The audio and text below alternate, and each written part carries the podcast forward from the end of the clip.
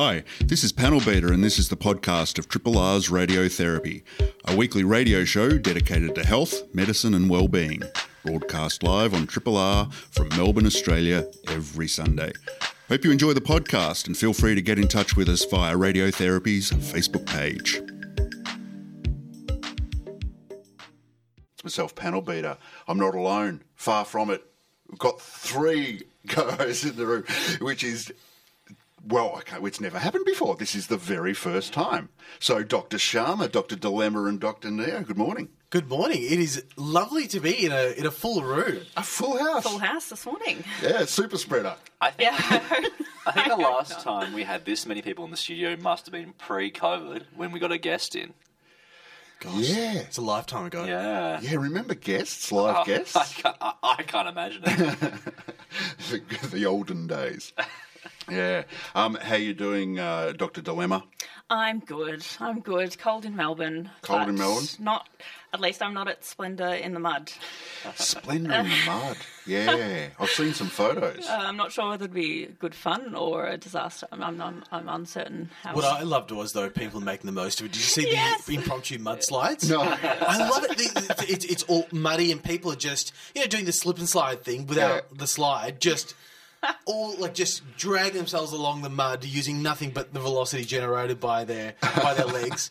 Uh, it's beautiful. Make fun you know, however you can. Make the most of make it. the most of it. That's right. And I hope that the uh, the New South Wales hospitals are prepared for cholera. Oh, my Yes. Oh, goodness. my Yeah, goodness. there's, an, there's, Yeah. there's oh, cheery stuff, Dr. Neo. We're trying to look No fun trying for you. the side No here. fun. Are you doing all right? I'm well. I'm well. I am on my last day of annual leave before I uh, become nocturnal for a few weeks. Is that right? It is, yes. Big So- change, huh? It's been a while since you've had some time to yourself like that, huh? Um, if anyone um, sees me in the next couple of weeks, I apologise for uh, the delirium that caused, the that is caused by night shift. And Dr. Sharma, Yes. it's radio, so if you blush, it's okay. but the three of us, Dilemma, uh, Neo, and myself, we had the great honour and privilege to be entertained no end by your magic, magic and illusions. Which word do you prefer, first of all? And second of all, congratulations on also winning the Festival Directors Prize. Thank you, thank you. Uh, I don't know what to prefer: magic, illusion, mentalism, whatever it is. Just yeah, making it look like I'm doing impossible things on stage. I, I don't know. Uh, I, th- I suppose that's the closest, uh, closest definition to what it is. And it was a pleasure to have you guys. It was, uh, it was a bit of a, a dream run. It was supposed to be this, you know, nice, you know, low key show, and kind of took on a bit of a life of its own. Uh, and it was a pleasure to do a show you know, for friends and also with friends. Uh, the other three performers I did the shows with. Wow, so it was nice. First time since the pandemic hit that I've done public shows. It was great. Fantastic. Uh, Just by way of background for those who are just coming in late, um, so Dr. Sharma is an illusionist um, and was um, uh, doing a headline show at the Melbourne Magic Festival just a few weeks ago and won the Directors uh, Festival Prize, Festival Directors Prize. Um, and it was a fabulous show. The crowd was captivated. I, I must say, I, I've known Dr. Sharma for what three years now, and I was like, I think I, you know, I know him pretty well. I can, I could guess his guess his tricks. I can, I can, I can, work Nothing's it gonna get I by can me. figure him out. And I tell you what, I lay awake at night Yeah. thinking of that last trick, trying to figure it out, Ah, and yes. I cannot. Yeah. I was expecting like 10 cents to be pulled behind some kid's ear or something like that, but got no. your thumb. No. Got your nose. Got your nose. Yeah, that's thumb right. trick. Yeah, it was incredible. Yeah, Yeah. congratulations. Thank you. It was fun to be there. Just before we turn our mind to the content of the show, a news item caught my mind. I'm keen on your reactions, guys. Um, did you hear about a polio case in New York? It's um, we also had one in Australia not too long. Oh, it was in the wastewater in Australia not too long ago as well. It's um, it does pop up every now and then, Yeah. polio, and it's something that you know we will we hope to never see Yeah. as it was, but thankfully it's part of our routine childhood immunisation schedule. So it's nothing that majority of the population should um, be stressing too much about. Good, but it that's what I but wanted it to hear. is it is awful to see polio still um, rearing its ugly head. Yeah, really. In first world countries. But it is a worry uh, because so much of the pandemic has meant disruption to healthcare, including vaccination overseas. So we know that there are you know thousands, probably you know, millions of kids who are behind in their schedule for things like polio. So. My goodness, uh, yeah, what a what a blast from the past, so to speak. I, I did see that, and, uh, and I was like, "Where's this? Which era is this news report from? That's right. Twenty two? That's right. Everything old is new again. Good reminder that if you or any of your kids are behind any, your immunisation schedules, that you can talk to your friendly GP and get those up to date. Yep. Yep. Very important. Hey, so let's uh, do turn our mind to what we've got coming up. Um, we've got some dental work, do we, Dr. Neo? Yeah, we've had a, a terrible omission by not having our our lovely uh, healthcare partners, the dentists, um, on our show. For I quite can't remember time. the last time. So I'm I'm thrilled that we've got Hmm. um, actually uh, dental fame, Dr. Mark Hutton, the president of the Australian Dental Association, um, to talk to us today. Brilliant, brilliant. Good stuff. Yeah, long overdue getting uh, uh, some dental. They scare the shits out of me, by the way, but uh, language warning. Um, but yeah, that'll be great. Um, and Dr. Dilemma, you've got a. Uh, I've arranged a very special Hot guest this press, morning. yeah. Yes, um, we're very lucky. We've um, managed to secure a little bit of Dr. Ben Bravery's time this morning, um, who's, of course, the author of uh, a new book, The Patient Doctor, um, which I finished up reading a couple of weeks ago, and I just had to reach out and see if he might be uh, up for a chat. And um, uh, uh, I'm very excited to, to speak with Ben this morning about his new book. I reckon stories about people who work in the healthcare sector, specifically doctors who have been patients themselves. I reckon there's a lot going on there that's going to be of interest. Yeah. Um, and then to bring the show home, we're going to take another episode of um, Pop Goes Your Health, where we take a look at something that's caught the imagination of pop culture in uh, the health environment. In this case, it's power posing. And um, power posing, simply put, the idea that just taking a physical shape may inform or influence um, your your mental attitude towards it, whatever's uh, whatever's ahead for you. But it turns out there's a little bit more to it than that. A little bit of intrigue at the tail end of the show. Absolutely. I, I there's re- some really juicy bits here, and some, some uh, it, things take a really dark turn really in what should be a really innocuous uh, story. So, Exactly. So Exactly. lots of great stuff coming up. This is a podcast from Triple R, an independent media organisation in Melbourne, Australia.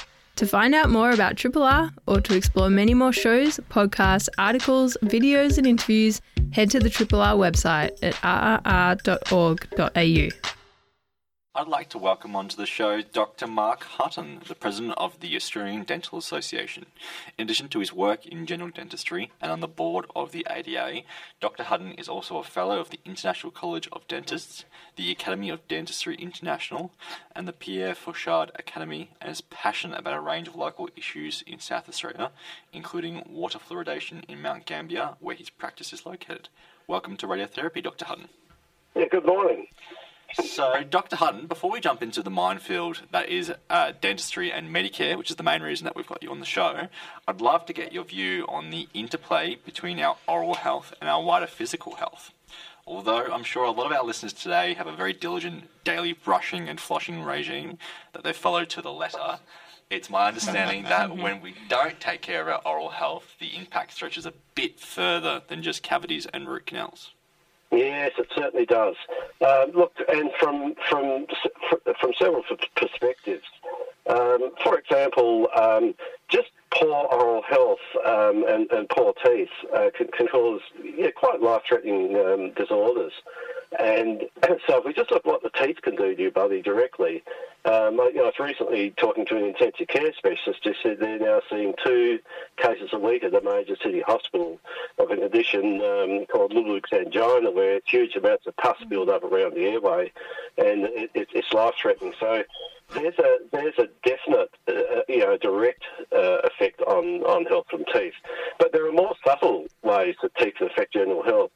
Um, it, it's it's now been demonstrated that people with very bad periodontal, that's gum disease, uh, can, for example, have higher rates of cardiac disease, and that uh, people with bad bad uh, oral health uh, have trouble keeping um, insulin, or diabetics with bad uh, oral health have trouble keeping uh, insulin, insulin levels stable.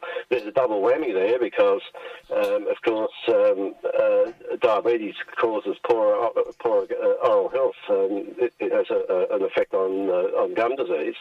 So you've got the double whammy of the of the uh, the, the, the, diabetes. Um, um, uh, making the oral health worse and the oral health making their insulin levels un, unstable. So, look, there's just a couple of examples we could go on and on, but certainly uh, poor oral health can have a profound effect on the uh, on the health of the rest of the body. Mm. So, I guess that leads quite well into our um, our main discussion today with the Greens, who took the dental and Medicare campaign to this year's federal election and had you know a stunning result. Um, now, although the slogan is catchy and exciting to think about, in my mind, that is a huge and frankly ex- expensive promise to make. Uh, would you mind just having a, a, quick discussion on what the ADA's position on dental and Medicare is and when you would like to see some tangible steps forward made? Yeah, absolutely. So the, uh, the, the Greens costed it now at 7.7 billion over 10 years, I think, but uh, which uh, uh, uh sorry, 77 uh, over over 10 years would be 7.7 billion a year. that that would be a conservative estimate. I've, I've seen other estimates which go up to 11 billion a year. And look.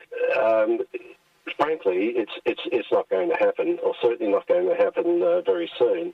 I was in Canberra just a couple of weeks ago and, and heard an address from uh, from Minister Butler, and he, he was absolutely adamant that uh, that um, dentistry and Medicare was, was not on the not on the agenda at all.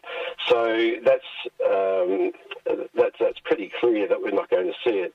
Why we're we not going to? It's really it's really the cost. Um, it's it's you know it, it's, it's a very easy thing to say. Oh, yeah, we'll just throw dentistry in the Medicare. But once again, without having a you know an hour or two to talk about it, um, it's a it's a very very complex issue. I mean, it was simple, it would have already been done. And as, as I think you insinuated, it's also very very expensive. So the so the ADA uh, would would far prefer to see um, targeted uh, use of money and and, um, and, and and that targeting look at people who, who are in, in, in a lot of need um, and um, let's just target the the, uh, the money towards them and um, give them very very good treatment. You know, we've got a little bit of a mantra. Let's let's treat those who need it very very well and not try and treat a whole lot of people poorly. Um, the the, the group in our community right now who, who are in dire need are the, are the aged, uh, our ageing members of the community, particularly those in nursing homes. And, you know, we've got a couple of hundred thousand nearly people in, in, in nursing homes, and we've got, um, uh, you know, almost that again, um, receiving a lot of support at home through, uh, um, uh, through um, um, to remain out, you know, just just keeping them out of nursing homes, as it were. Um, and um, the the the those people in nursing homes are really, really in dire need. Um, the Aged Care Royal Commission, for example, you heard lots of stories of teeth not being cleaned for weeks, you know, ulcerated mouths, pus in their gums and cracked and, uh, and broken teeth and people in terrible pain uh, and, and unable to eat. That's an unacceptable thing, um, situation for us to have in, in, in, our society.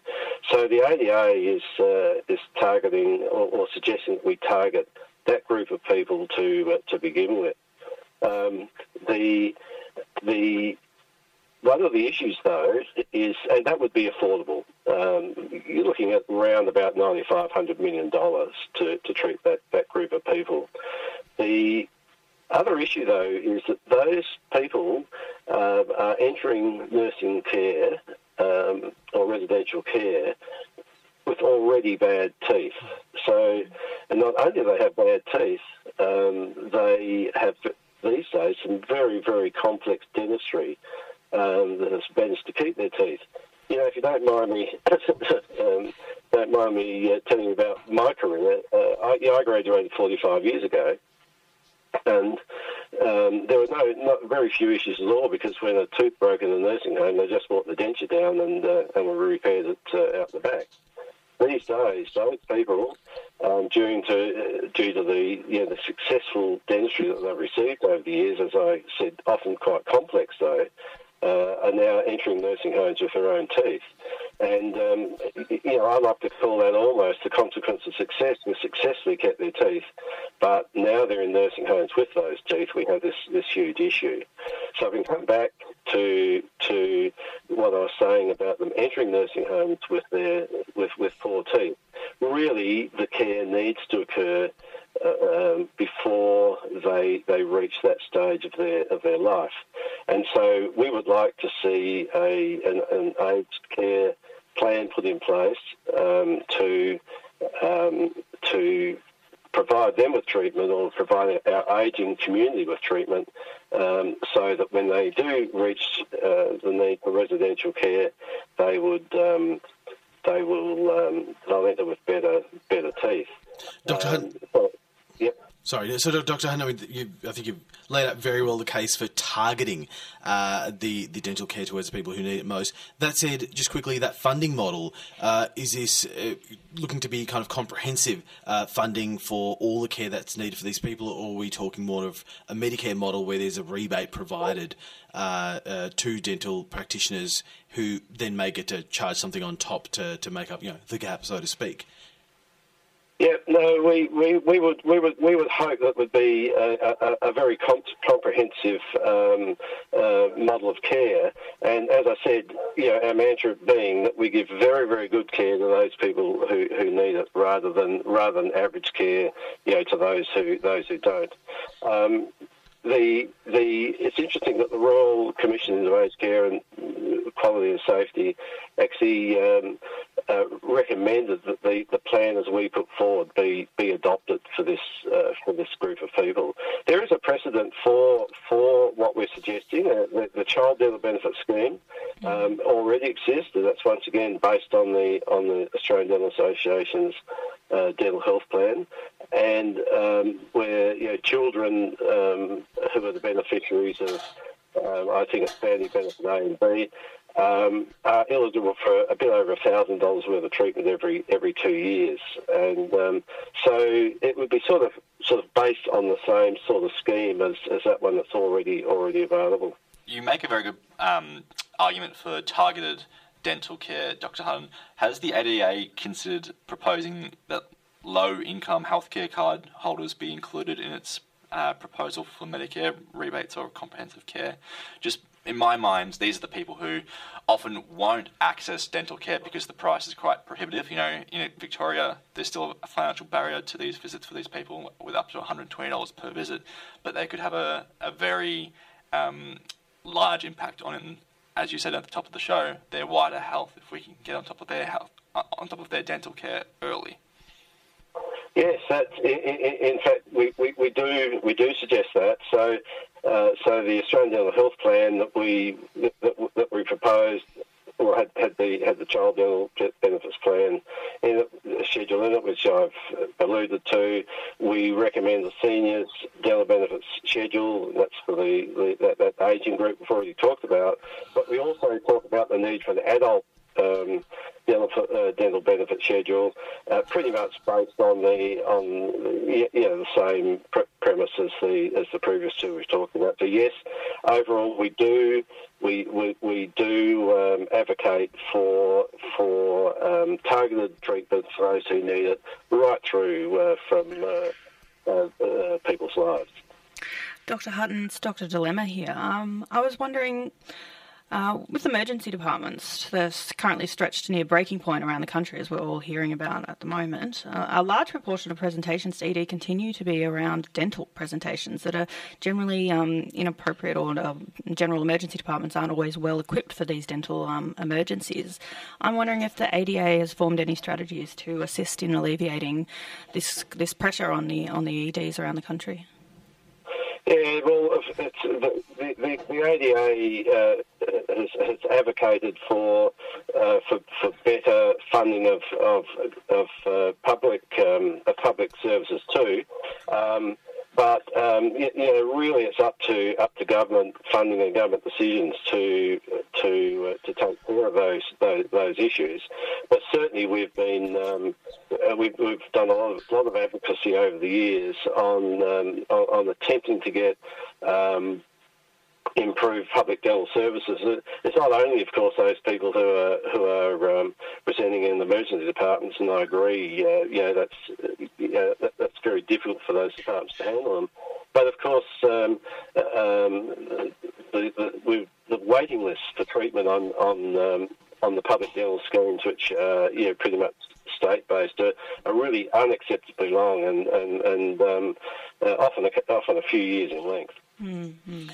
Dr. Hutton, um, it's a panel beater here. A couple of quick questions as we come towards the end of our time, um, and I'm sure there's a lot on people's mind.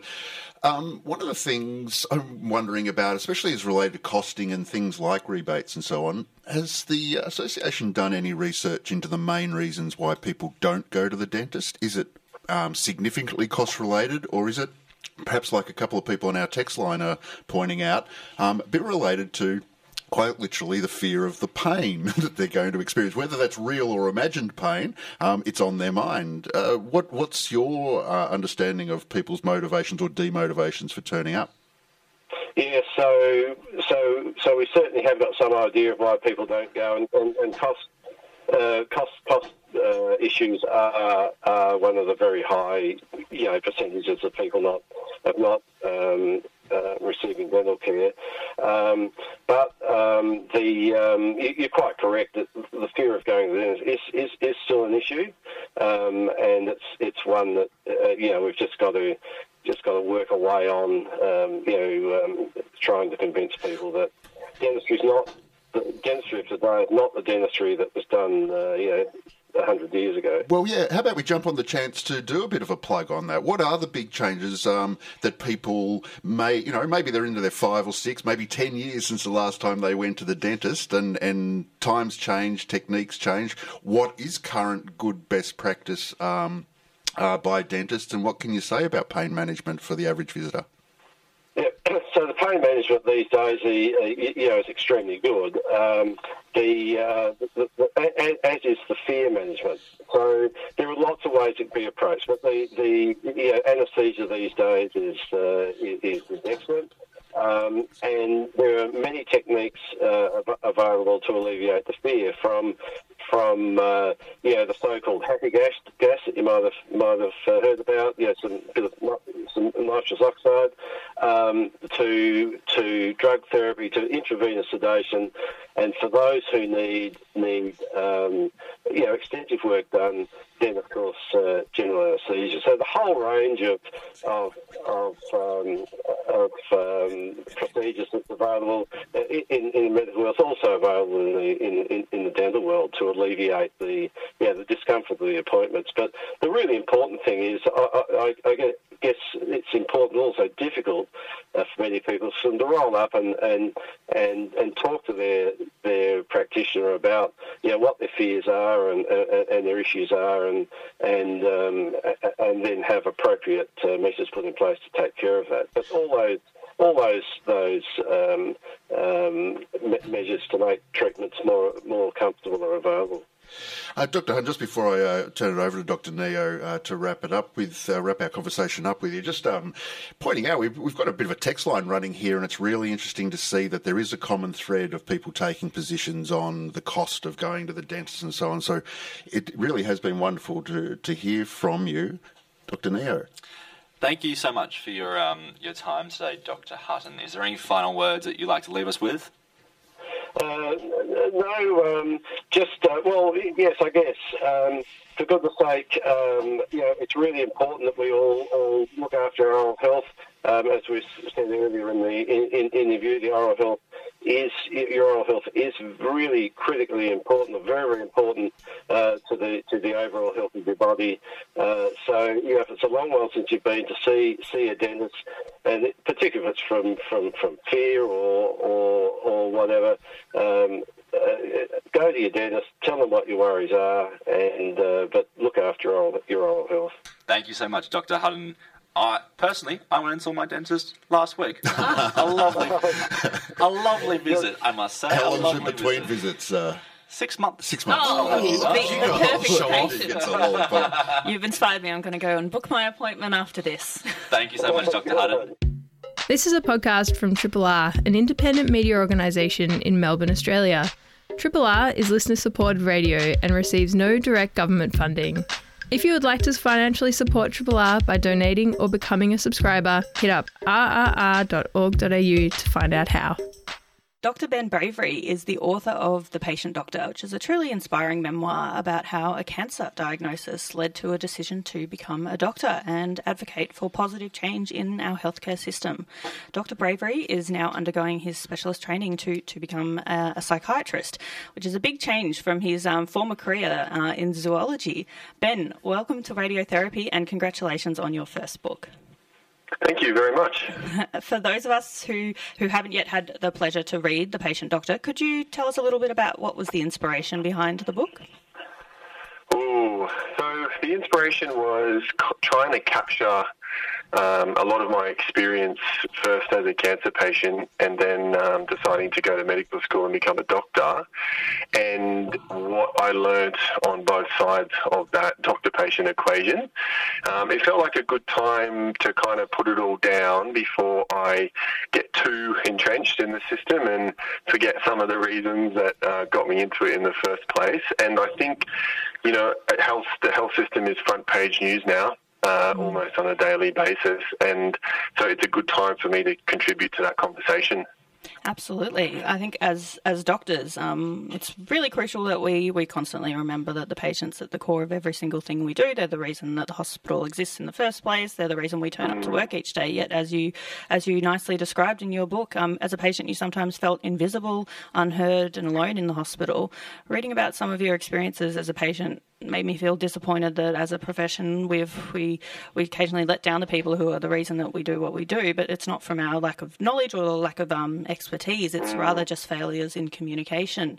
So I suppose now that you're on the other side um, uh, as a medical practitioner I'm sure you can appreciate that there are challenges of times and workload pressures hierarchies and the complex systems issues mean that we we frustratingly don't always get the time that we really to dedicate to each patient that, that, that it deserves. So there's clearly so much room to improve nonetheless. But what advice do you think that you would, would offer to the healthcare practitioners who are listening this morning about, about how they can improve their communication with their patients? Yeah, uh, look, you've, you've, you've just covered so much there. if, you, if, you, can indulge me for a second, I want to touch on a couple of those points. Please. Is that okay? Please. Yeah. So the first one is um, I went into this. I went into medical school naive, really, about where I thought some of the issues were. And it wasn't until I got into medical education and then was training as a junior doctor that I realised that both sides of the doctor-patient relationship and all the healthcare provider patient relationship were hurting. Mm. Um, and in, and some of my simplistic understanding as a person that had been sick, you know, became more informed, and my understanding of the complexity of the whole system, you know, naturally increased. Um, but that doesn't mean that um, you know that I think that the system um, is is 100% responsible. It's certainly the biggest factor by far because it is really hard, like you said, to give the kind of patient care we want to when the lists are long, the clinic times are short, mm. uh, ward rounds are rushed, and the you know the the wave of patients never ends. But the, the, the system has a responsibility here because it's not just about time; it's about rewarding the things that matter to patients and doctors and building that into the system. At the moment, it feels like it's bare bones. You know, it's just it's keeping people alive and it's band aids, and all the other stuff is seen as fluff. You know, I've had lots of colleagues describe it as the soft skills, um, where actually I think the, the validation and the communication and the getting the patient story is actually the hardest part of our job. Um, memorizing, you know, pharmacology lists and the surgical procedures, you know, is, is probably a little bit easier by comparison because that's the stuff that's taught into us over and over and over again. We get far less education around the, the human side of this relationship, the art, if you will. Mm. And the biggest missing piece of that are the patients themselves. So by the time a doctor graduates and starts practicing, they're almost somewhat removed from sickness as a concept. They understand how to treat it, they understand how to diagnose it, but they don't really have a good understanding of being sick. And I think that that's something that we can do better in medical education so that when we pump out those doctors into the workforce, at least they're already thinking like that. Then we can talk about then we can talk about all the system factors that erode that over time. But but to get back to your um, the, the actual question, I think the issue it's, it's hard to distill to one thing, right? So and and I, I don't have all the answers. It would be really arrogant of me to assume that I could walk in. I'm only four years out of med school and assume that I have all the answers. But there's a few things I noticed, and that's informed both as a patient and a doctor. The first thing is, it's really, we have to actively cultivate the idea that our routine is not routine and that our normal is somebody's abnormal. And things, you know, in our day to day work, and it's our work, right? It's a job. These things become habits. We have to actively challenge that idea because I think that's where even the most compassionate person, even the most validating person can become complacent. They can almost slip into the routine and forget that you know their tenth conversation that day about a very similar topic might be that patient's first conversation, and importantly. How that person leaves that conversation can actually ripple with them for the rest of their illness journey or the rest of their experience in the healthcare system. So that, that's actually something that I try and do on a daily basis when I walk into the hospital. It's like, okay, this is a big day for the people I'm about to see. And it sounds really corny, but it's just a way of like pulling out of the textbook, like pulling out of the algorithm and remembering that the person I'm dealing with is a person. Ben, uh, Dr. Sharma here. Ben, walk us through, uh, I guess, that, that transition you had from a patient, you know, cancer diagnosis to going to medical school. Um, you know, I, I, imagine that that would have inspired uh, so much of your uh, your foray into medicine. Tell us about what you know, what what matched your expectations and what did not? Were there things that really surprised you that you learned in medical school or that you, you know, didn't learn uh, when, in context of the, the very specific experiences that you had as a patient? Yeah, so I, that, that, that's kind of really interesting. I spent a little bit of book, the book on this because medical education, uh, I think we can forget. It's, it's rather odd, really, isn't it? It's, it's quite a weird, it's quite a weird endeavour to get into. It's a really unusual system. Um, you know, I, I went in not really appreciating that I was going to inherit hundreds of years of medical tradition and hierarchy. Um, that, that was the first kind of surprising thing. I was a little surprised at the hostility or the aggression built into a lot of the teaching. Um, that, that, that, kind of starts with the, the workload and the expectations. And, you know, I'd signed up for a big study load, and I knew this was intense. That's not what I'm saying. It's just kind of the way that it's rolled out for people, and and the fact that it's just expected that people will cope with these kinds of demands. And then, you know, you might have the bully on ward rounds. You might have the aggressive lecturer who likes quizzing people over and over again. I felt like that the thing that mattered at med school, and certainly does matter in certain healthcare environments, was how much you knew. And that was the currency. That was what stood you apart from other people. And that's what seemed to get the most respect. Now, I didn't have a problem studying for the exams. You know, I, I did well on those things. But it, it almost came at a cost to these other things I'm talking about.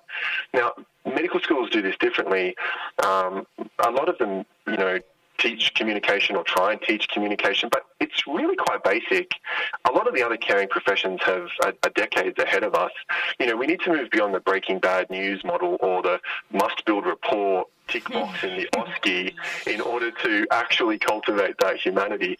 That was the, the first thing that surprised me. The second thing was I didn't know where the patients were. And, and, you know, my medical school, a lot of them have some preclinical years and then clinical years, and there's different exposures to patients. But what I wanted and what I expected to find was patients actually as teachers. So I wanted them up the front of the lecture, elevated to the status of the anatomist or the physiologist mm-hmm. or the pharmacologist, because I wanted that knowledge to be as important to be as critical to our understanding of sickness as all the book stuff. Mm. Because the journey has to be as important as the facts. And people love stories. We tell them to each other all the time when we describe histories, right? We try and collect them from people, and then we share them in uh, you know ward rounds and MDTs. This was a real opportunity where we can build on that. We can actually talk about patient stories and patient experiences of illness and pair it with the facts. So what ended up happening in first year is I, in my PBL, I ended up becoming the kind of patient teacher, right?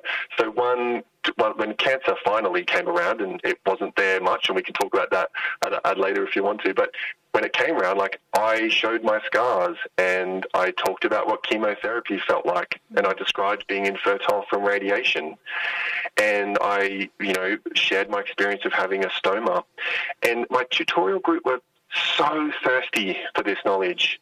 They really wanted it. And they've had cancer in their own families, but they, they didn't feel like they could ask these things. And that, you know, medical school is a really special place where we can merge the illness experience with our academic understanding of illness. Dr. Bravery, on that point, it's Dr. Neo here. Uh, Hi.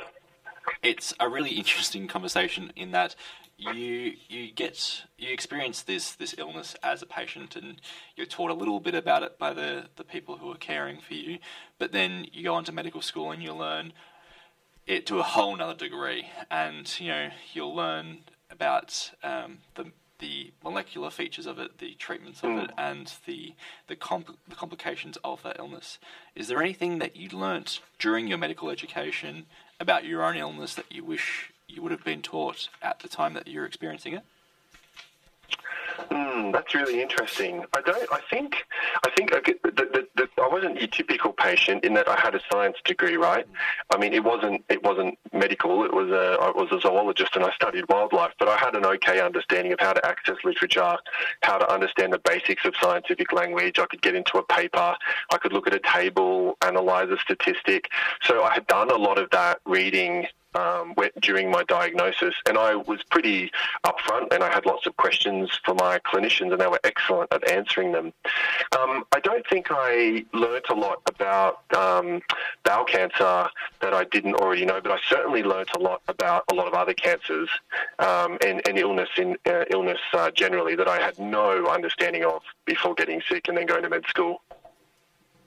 It's really fascinating. Uh, uh Dr. Bravery, uh, another question for you how is it? Do you think that maybe cancer is dealt with specifically in uh, in medical education as opposed to say other diseases? It's so much more complex a, on a social cultural level. Um, how do you think that compared to other uh, illnesses and ailments uh, is you know, is taught at a medical school level?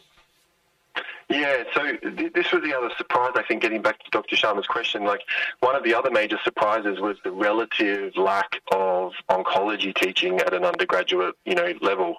I um, had gone in, um, and, and, and in some ways, I'd wanted to bet, I wanted to better understand my own illness, right? Like, I wanted to understand cancer. It was a kind of a way to get some control. I mean, it's quite an excessive way to go to med school and learn about it, but, uh, you know, part of it has to be that I was trying to understand it and get a, get a better grip on what my future might hold there was a lack of cancer. So a lot of a lot of medical schools now, you know, work in integrated curriculum. They're complicated three-dimensional helixes. This was cancer came around a couple of times in first year, a couple of times in second year. It was kind of skimmed over. It wasn't done well, and I was reflecting on that because you know the heart we learn back to front almost on day one, and we're still learning it at the last day of medical school. And you know, heart disease is about 10% of deaths. If you combine the cancers, and you're right, they're heterogeneous, but if you combine them, it's about 30% of deaths. When I started to think about why cancer wasn't at med school, I actually went back to, you know, PubMed and, and discovered that this is a well-known phenomenon that has been described for over 30 years, particularly in Australia, that our medical graduates don't just they, they just don't have the understanding that society expects of them. Now, some brilliant work done um, uh, earlier in the 90s showed that medical students graduated without a lot of confidence. Uh, some of them weren't able to spot melanomas. Some of them weren't comfortable with cervical smears. And I thought that data was a bit old. So I paired with the College of Radiologists, the Faculty of Radiation Oncologists, and I repeated this study in Australia and New Zealand. I surveyed about 400 final year medical students across the two countries. And I found worsening confidence and worsening exposure to oncology. And when I asked the final year students, these people are about to become doctors, to rate the quality of education across a number of disciplines, oncology and hematology were the worst two And that just didn't feel like we were setting people up. Now, this is all a bit academic because some people might say, well, they go and get that education as specialists, and you do, right? You go into primary care, you learn about that stuff. You go into oncology or surgical oncology, you learn about that stuff. But I put this question in there just for fun, which was, does external beam radiation therapy make patients radioactive? because this is a common misunderstanding amongst the community, and it can be a treatment barrier for lots of people worried about side effects. And um, almost half of students believe that it did. Wow. Now that's a that's a gross misunderstanding of a really fundamental oncological treatment. So, I, and, and you know, this again, this is this is not the individuals. They want to know everything. Med students are hungry. This is about the curriculum just bloating up mm. as we've acquired more and more knowledge. And again, I ask the question: Are we focusing on the right things? Mm. Oh, Dr. Bravery, I wish we had so much more time to unpack um, the, the, really important issues that you've you've covered in your book. Um, I finished it not long ago, and I've been recommending it to all of my colleagues. Oh, but I recommend it to patients as well, and um, anyone yeah. out there. It's just a fantastic read with so many lessons. Um, and um, uh, yeah, I can't thank you enough for joining us. Um, can you just touch where, where can our listeners find your book if they haven't uh, got their hands on it already? Yeah, so it's pretty much in, in nearly every bookstore um, across the country and also online, and there's an audio book that I narrated, so it's available everywhere. Fantastic. Oh, thank you, Dr. Bravery. Um, thanks for your time. This is a podcast from Triple R, an independent media organisation in Melbourne, Australia. To find out more about Triple R or to explore many more shows, podcasts, articles, videos, and interviews, head to the Triple R website, rrr.org.au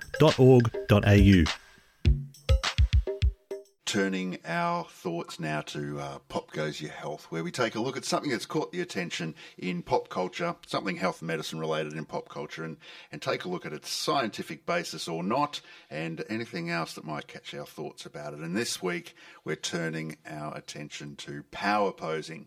Um, already on the text line, that number again, um, 0466981027, we have somebody who's uh, texted in to say that. Uh, it's well, by the sounds of it, a bit of a fan. They do it before a, uh, um, a any time they're doing public speaking. So, what is this power posing? And, and public speaking would be an example of a time when people use it. In a nutshell, it's when you quite literally take on a, a, physical position that makes you feel strong and proud. So it might be standing in front of a mirror, upright, um, hands on hips, a bit like uh, Wonder Woman or Superman, and uh, maybe even um, state uh, a mantra to yourself about, you know, I'm worthy or I'm good or I'm going to nail this, it's going to go great. Something along those natures, that nature. Power posing, however, has got a couple of layers to it. So there is this question about its scientific basis. Um, is it in fact placebo or not? Um, and um, as we will find out, um, more recently it has brought to the surface some significant uh, research attentions that have resulted in bullying and death threats. We'll come to that. Let's look at the science first.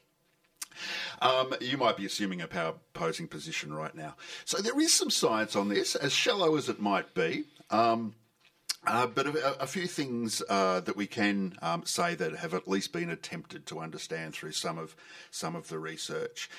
In typical research approaches to um, this um, research, what what researchers will do is that they'll get people to assume a power pose and then give them a particular task.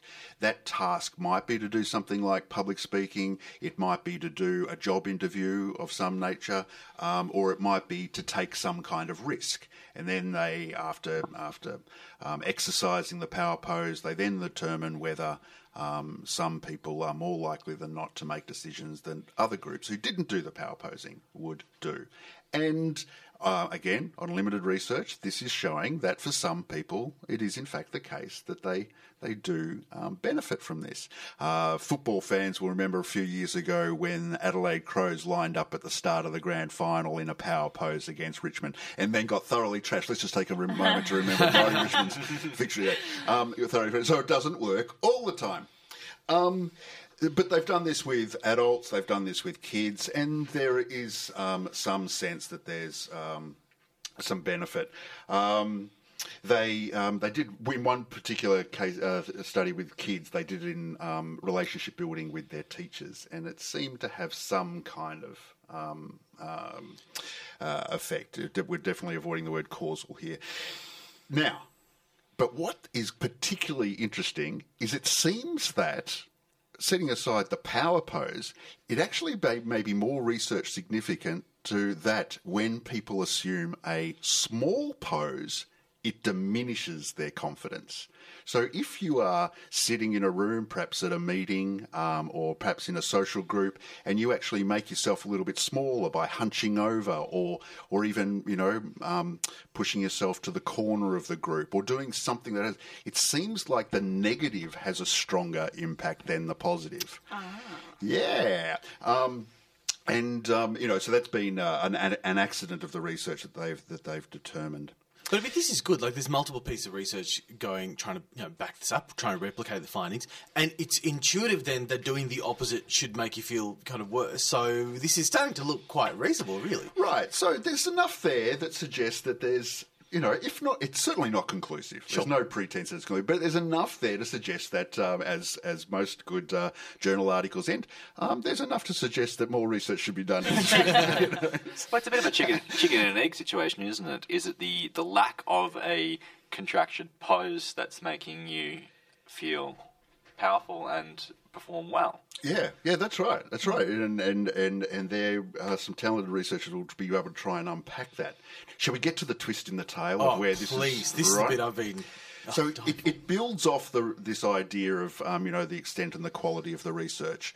Um, a few years ago, a, a an esteemed um, psychologist gave a TED talk, um, and uh, it's available to you there if you use your Google fingers to look at Amy Cuddy on TED. That's C U D D Y. Amy Cuddy did a TED talk on power posing. It got massive numbers um, as far as TED talks goes, um, and among the attention it got was from other researchers, and it brought to the surface a couple of attributes that I think um, is not only in power posing but is common in. Uh, scientific research and especially the psych sciences, and that's related to replicability. You know, so a researcher does a piece of research, then they make claims about the findings, and then another research tries and replicates it, and it doesn't work out. And increasingly, replicability is a major area of tension in a lot of disciplines, um, but it certainly came to the surface here in um, power posing. Amy Cuddy to cut a long story short, um, ultimately became the target of some really significant bullying and including death threats. Uh, But, but here's the thing, right? It- it's- This is absolutely terrible. And the, the funny thing is, is here that power posing in and of itself, i- of you know, of all the pop science things we've we've kind of uh, pop health things we've covered, it's totally free. Like it's something that, that you, there's nothing that you can necessarily sell to anyone, right? Right. And yet, I think what we- a lot of the, the kind of anger and ire that was um, targeted towards uh, this researcher, Professor Cuddy, was because um, of this other kind of industrial complex that, that exists in pop health, which is she spoke on the, on the TED circuit, and from there you go, you, you write the book. You you sell workshops. You're getting paid. You know, especially American money for, on the speaking circuit and workshop circuit is like in the hundreds of thousands of dollars. And I and I kind of go, you know, I can imagine the research community is going. Well, not only is this likely not true, this person off the back of this is making, you know, heaps and heaps and heaps more money than I'll ever make in my entire life. Yep. You can just imagine what that does to your highly competitive, toxic colleagues in that uh, in, in that in the academic uh, industry. Well, that's right. That's right. So she actually um, had a position at Harvard that she no longer holds.